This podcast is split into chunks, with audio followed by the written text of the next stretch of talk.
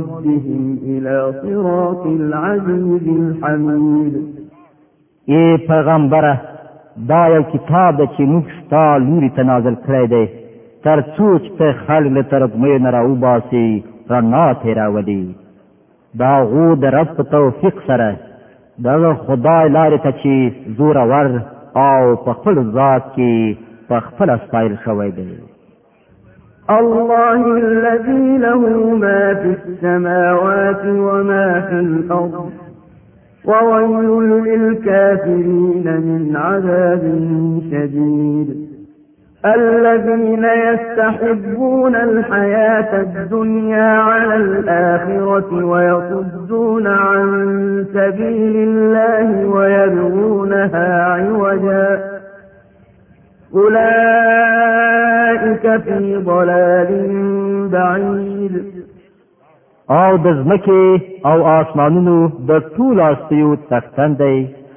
او سخته تبا کوونکې سزا ده د هغو حق نمنونکو لپاره چې د دنیا ژوند ته په آخرت باندې ترجیح ورکوي د الله پاک لارې نه خلق منع کوي او غواړي چې دغه لاره د هغو د هیلو سره سمه کږه شي دا خلق په ګمراهۍ کې ډېر لرې تللي دي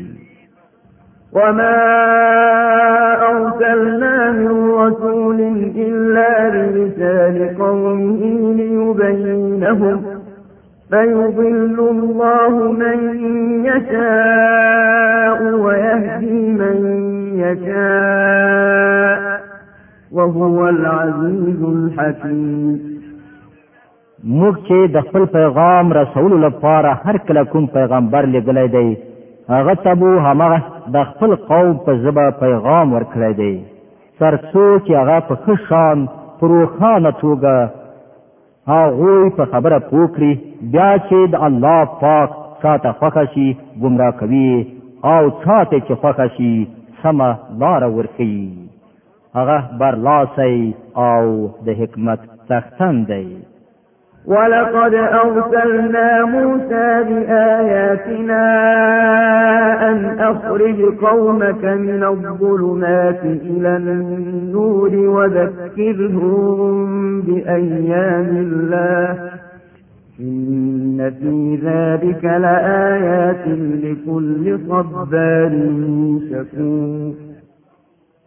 موږ له دینه مخکې موسی علیه السلام و خپل نفانو سره لګلای دی هغه ته هم موږ حکم کړو چې خپل قوم له ترکمن را ناس را وباسه او هغه ته د الهي تاریخ د درس اخیستلې ول پیښو په اورولو سره نصيحت وکړه په دغه پیښو کې د هر هغه چا لپاره سترې نښانې دي چې صبر او شکر کوونکی وي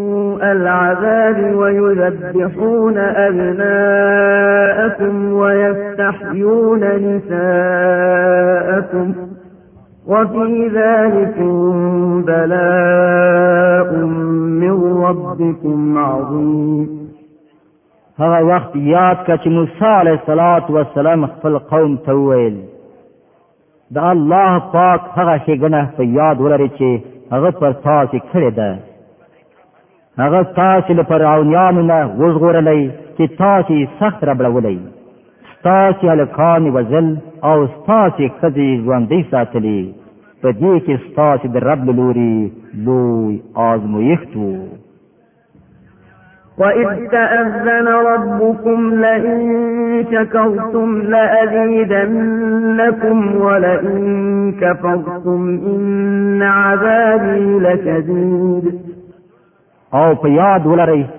تاسو رب خبرداري درکړی و چې که تاسو شکر وباسئ نو پر تاسو به الله زیات پیرزینه وکړم او که د نعمت ناشکري وکړئ نو زما سزا ډیره سخته ده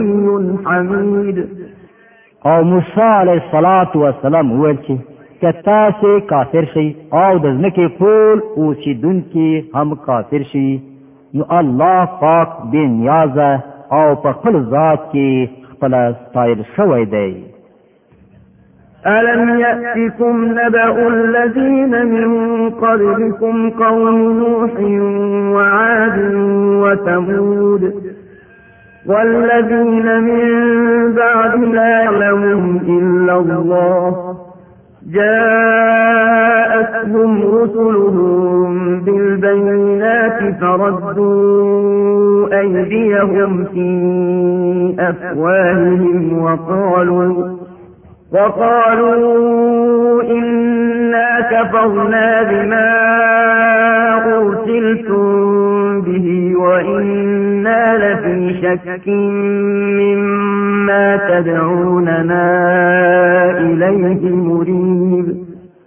آیا تاسو ته دغه قومونو حالات نه دي رسېدلي چې له تاسو نه مخکې تیر شوي دي د نوح علیه السلام قوم عادیان سمودیان او د هغو وروسته راتلونکي ډېر قومونه چې د هغو شمېر یوازې الله پاک ته معلوم دی دا غو پیغمبران چې کله غو تل روخانه روخانه خبرو او کاره سرګند نکانو سره راغلل ناغو خپل غوتی په خپل کې ونیولې او وی ویل چې د کوم پیغام سره چې تاسو لګل شوی یاست موږ هغه نه منو او د کوم شي لپاره ته چې تاسو بلنه راکوي دا غل پلوه موږ په صح اندېښنه کې لیدلی یو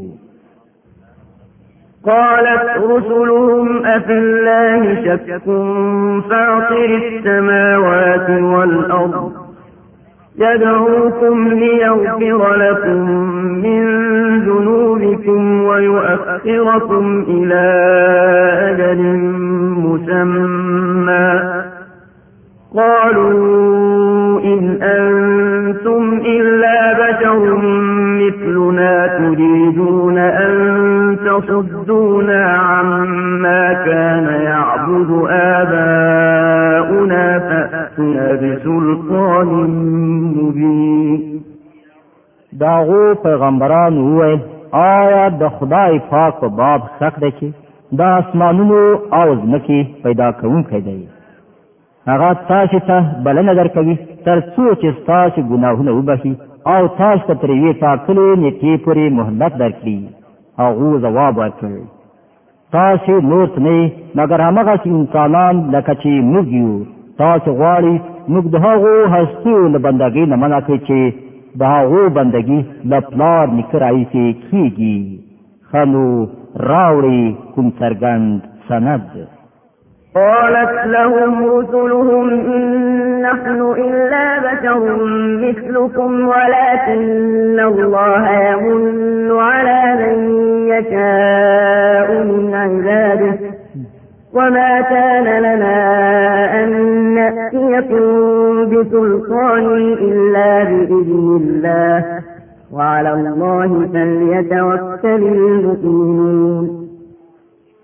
دا غو پیغمبرانو هغه ته ویل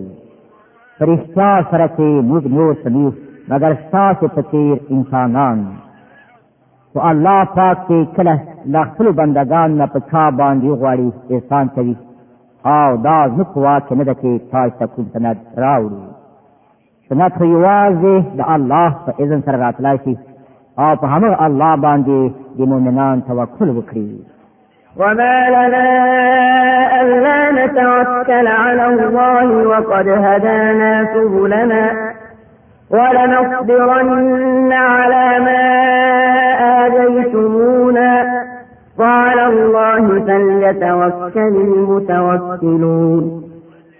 او موږ ولې پر الله پاک توکل ونکړو په داس حال کې چې د ژوند په لارو هغه موږ ته لارښوونه کړې ده تاسو چې موږ ته کوم کړاونه رسوي موږ به پر هغو صبر وکړو او توکل کوونکو ته په کار ده چې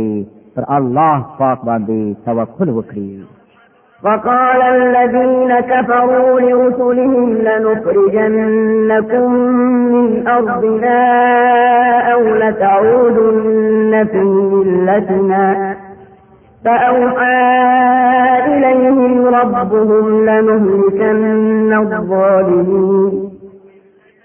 په پای کې منکرانو خپل پیغمبرانو ته ویل چې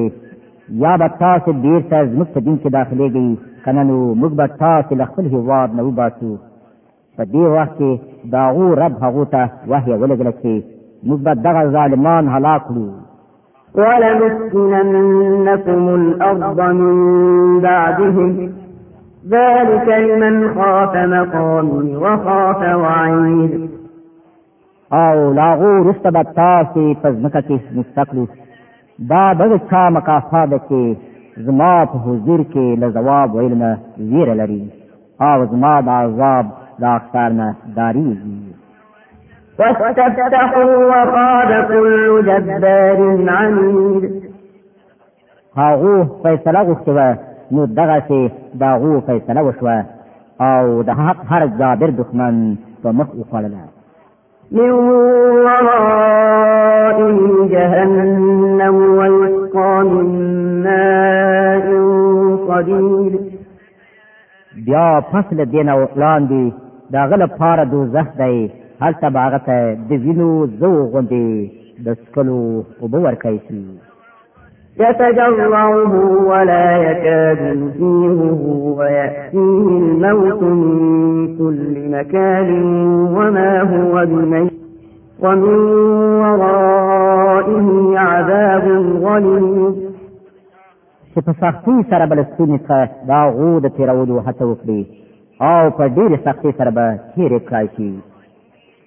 مرګ به له هره پلوه پر هغه خور شي مګر هغه به ونه مري او وړاندې به یو سخت عذاب هغه ته سترګې په لاره وي مثل الذين كفروا بربهم أعمالهم كرماد اشتدت به الريح في يوم عاصف لا يقدرون مما كسبوا على شيء ذلك هو الضلال البعيد کوم خلک په خپل رب کافر شوی دي دا غو د عملونو مثال د هغو ایرو په شان کې هغه د طوفاني ورځې بلبوکي الوزوي هغه به د خپل کلو نو هیڅ نیوه و نشي مندلای هم دا انتهایی ورکاوی دی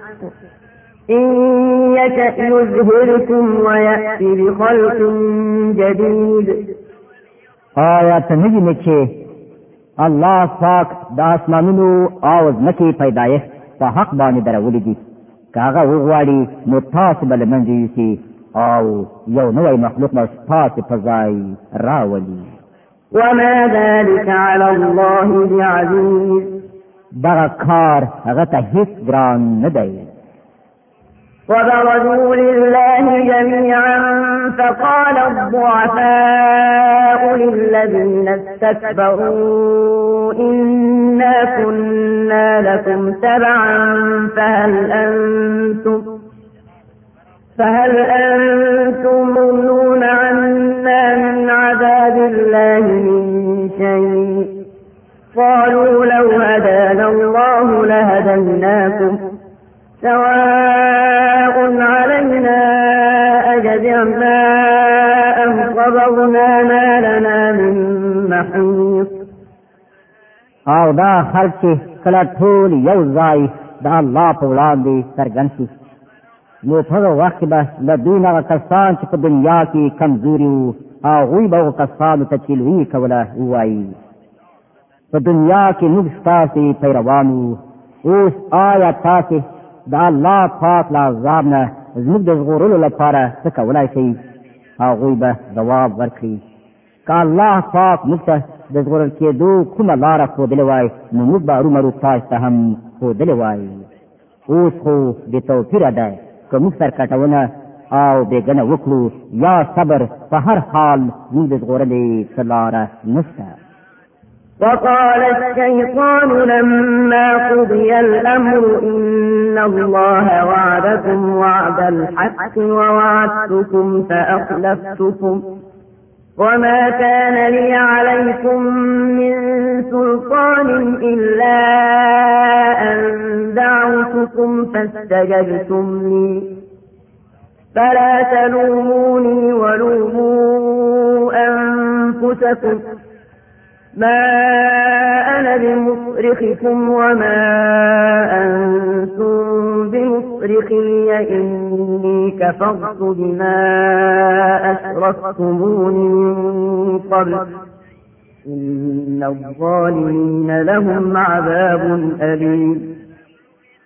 او کله چې فیصله وکړای شي نو شیطان به وایي حقیقت به الله پاک چې له تاسو سره کومې وعدې کړې دي هغه ټولې رښتینې وي او ما چې څومره وعدې وکړې د هغو نه مې یوه هم پوره نه کړه زما پر تاسو یې څه زور نه و دلته نه زه ستاسو فریاد ته رسېدی شم او نه تاسو زما فریاد ته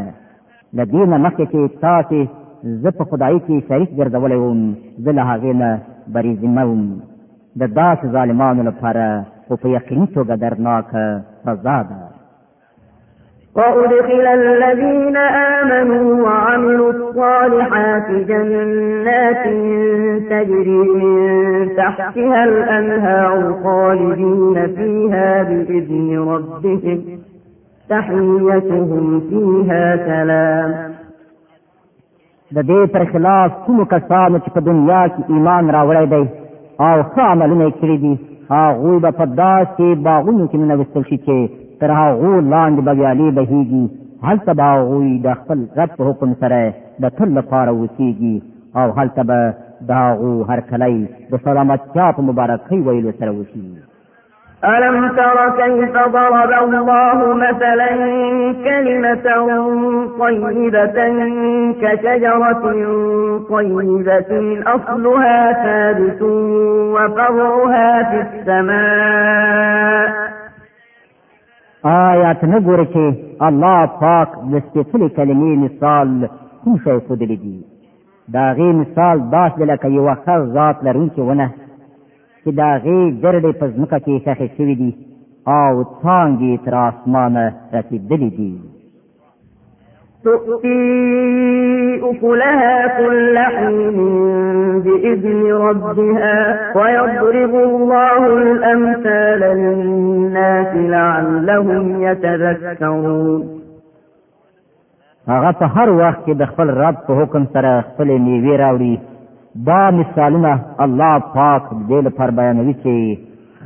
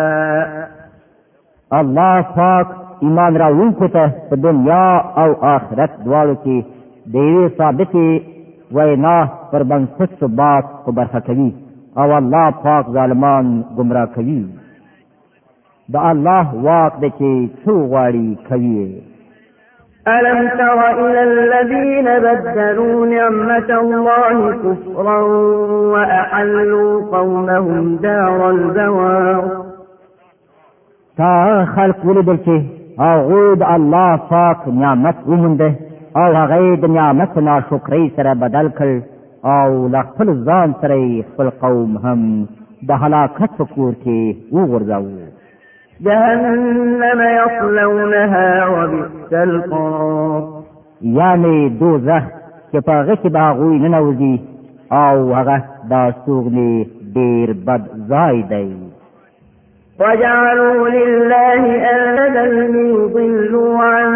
سبيله قل تمتعوا فإن مصيركم إلى النار او د الله پاک یو څه سیالانی وټاکل تر څو چې هغوی دوی د الله له لارې نه بې لارې کړي دوی ته ووایه که د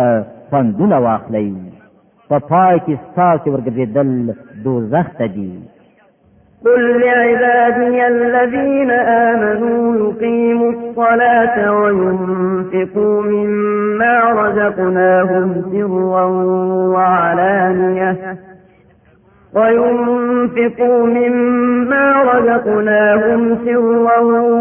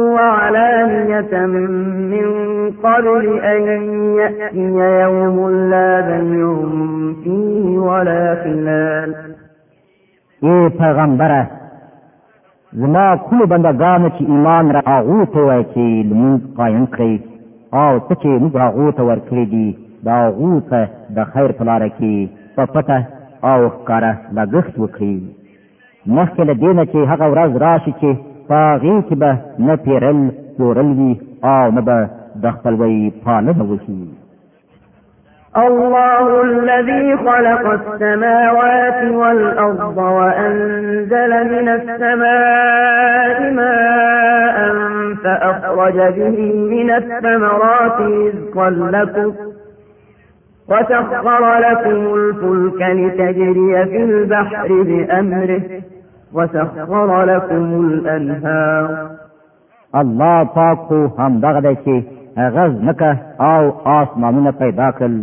او له آسمانه یې اوبه وورولې بیا یې د هغو په وسیله تاسو ته دروزی رسولو راز راز بیوی پیدا کړي هغه بیړۍ ستاسو لپاره په کار واچوله چې په سمندر کې د هغه په حکم روانه شي او سیندونه یې ستاسو لپاره په کار واچول وسخر لكم الشمس والقمر دائبين وسخر لكم الليل والنهار هغه لمر او سپوږمۍ ستاسو لپاره په کار واچول چې د قانون تابع چلیږي او شپه او ورځ ستاسو لپاره په کار واچوله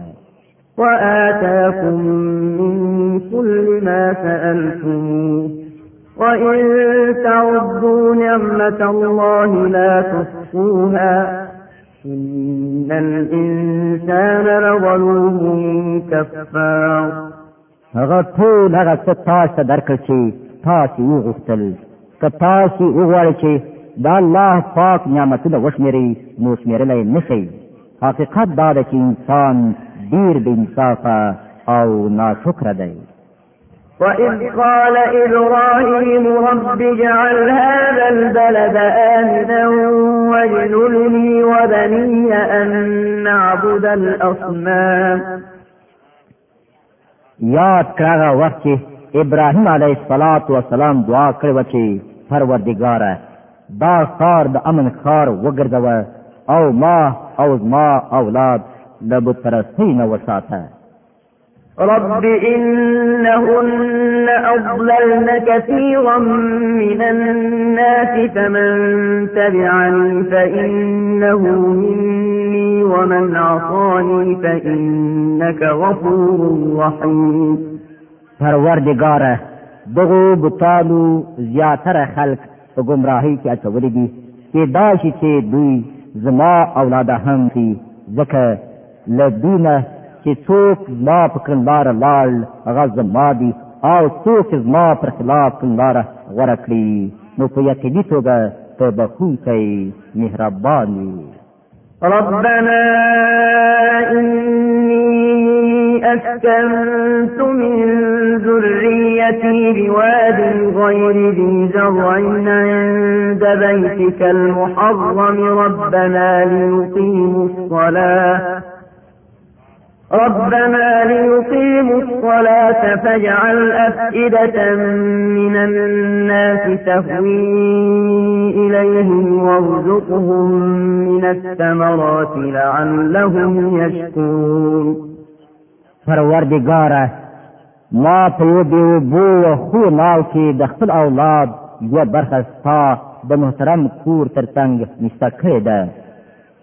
پروردګاره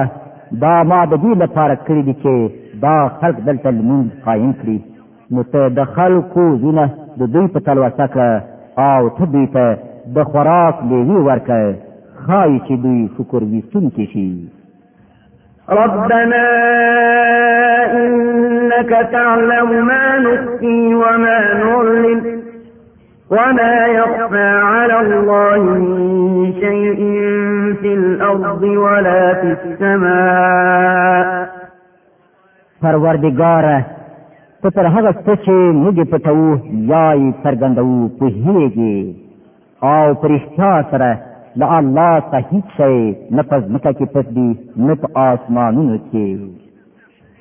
الحمد لله الذي وهب لي على الكبر إسماعيل وإسحاق إن ربي لسميع الدعاء د هغه خدای جل جلاله شکر دی چې هغه ما ته په دې زوړوالي کې اسماعیل علیه الصلاۃ والسلام او اسحاق علیه الصلاۃ والسلام غوندې ځامن راکړل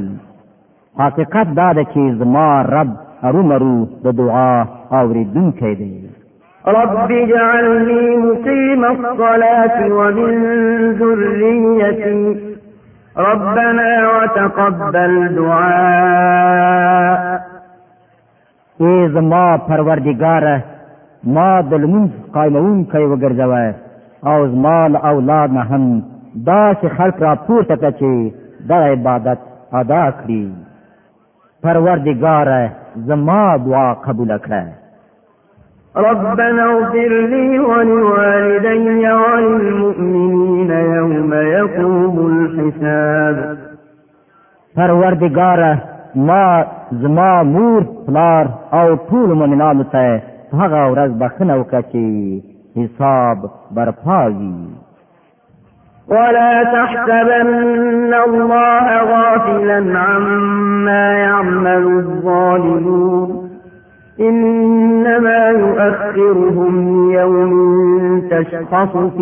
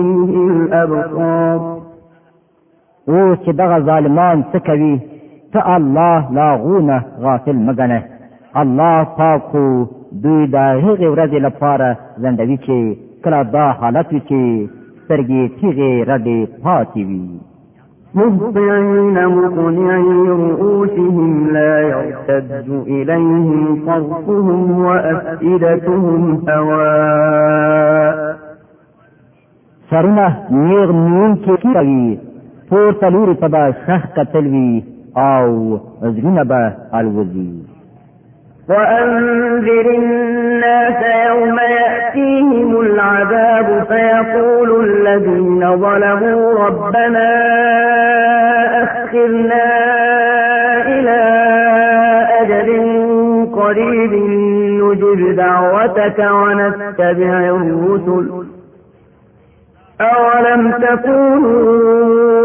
أقسمتم من قبل ما لكم من زوال اے محمد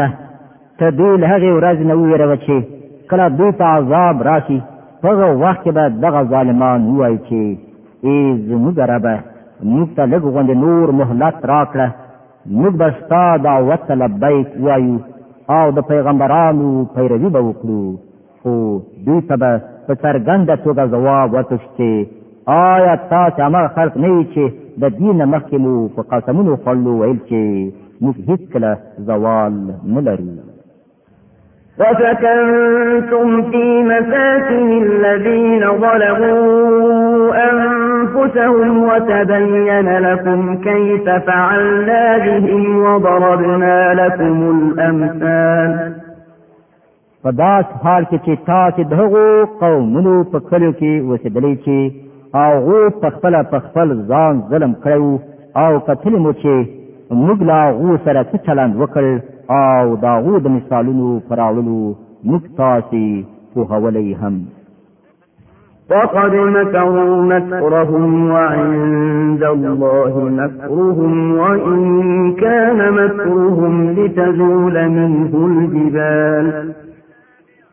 هغه خپل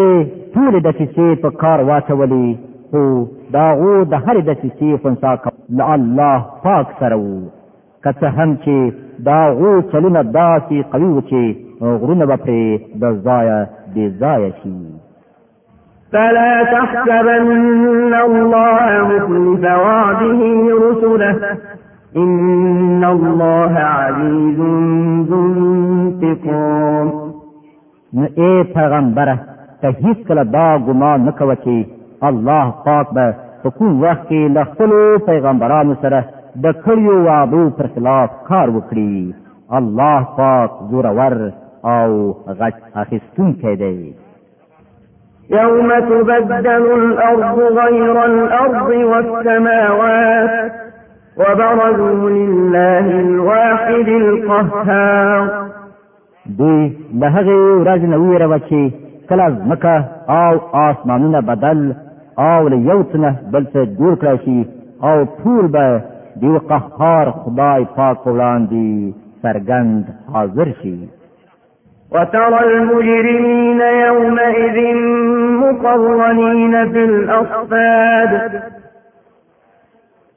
په هغه ورځ به ته مجرمان وګورې چې په زنجیرونو کې به یې لاسونه پښې کلکې تړلې وي سرابيلهم من قطران وتغشى وجوههم النار د قیر دامې به یې اغوستې وي او د اور شغلې به دا غو پر مخونو خورېدونکې وي ليجزي الله كل نفس ما كسبت إن الله سريع الحساب دا به ځکه داسې چې الله پاک هر تنفس کوونکي ته دغه د کړو بدله ورکړي دا الله پاک په حساب کې څه ځند نه راځي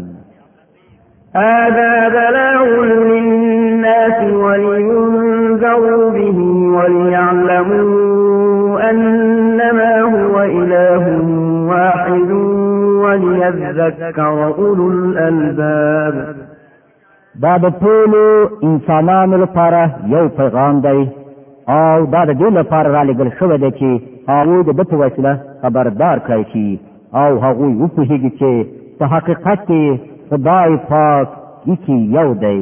او څوک چې پوهه لري هغوی متوجه شي